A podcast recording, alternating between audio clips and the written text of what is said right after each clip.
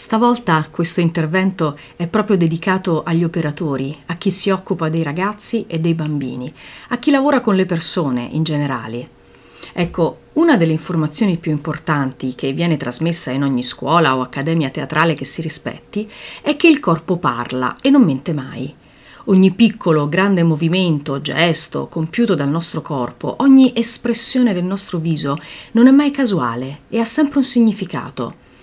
Tale informazione arriva direttamente al nostro interlocutore e potrebbe metterlo a disagio, oppure non fargli credere una sillaba di quel che stiamo dicendo, o magari portarlo a fidarsi di noi e fare quello che gli proponiamo. È dunque importantissimo prendere coscienza che il corpo è il nostro alleato e se sfruttato adeguatamente potrebbe esserci enormemente d'aiuto nel nostro lavoro. È per questo che anche ai corsi che faccio con adulti, professionisti, insegnanti, teatroterapisti, docenti, occupo sempre moltissimo spazio a lavorare sulla propriocezione, cioè il sentire il corpo e utilizzarlo proprio come strumento di lavoro. Ecco, mm, qualche anno fa è capitato che eh, lavoravo con una psicologa in un centro di riabilitazione e la vidi un giorno invitare un ragazzo a seguirla in stanza per somministrargli un test.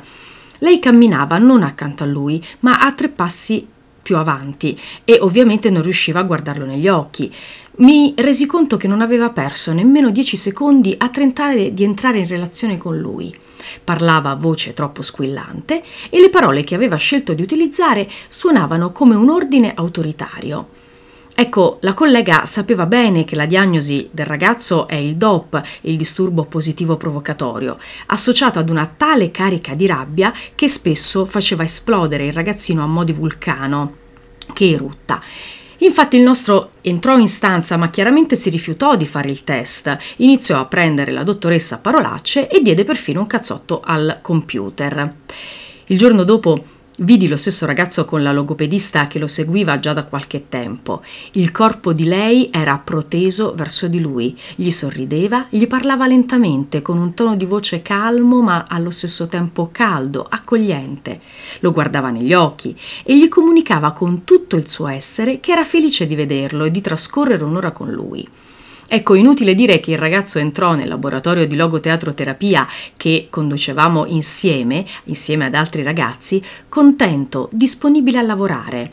Lui non amava stendersi sul tappetino per fare qualche minuto di rilassamento, ma lo accettò di buon grado perché sapeva benissimo che poteva fidarsi di noi e che quello che gli proponevamo era solo per il suo bene. Avevamo preparato un setting accogliente, con luci soffuse, pochissimi oggetti, che trasmettesse calma, concentrazione e possibilità di entrare in relazione serenamente.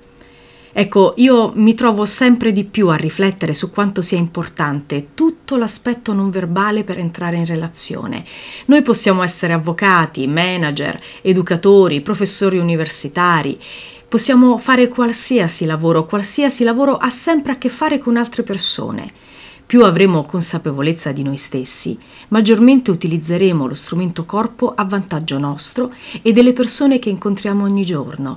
Faremo meno fatica, saremo meno stressati e metteremo sempre gli altri a loro agio e una volta che un ragazzo è a suo agio è molto più disposto ad ascoltarci e a fare quello che noi gli chiediamo.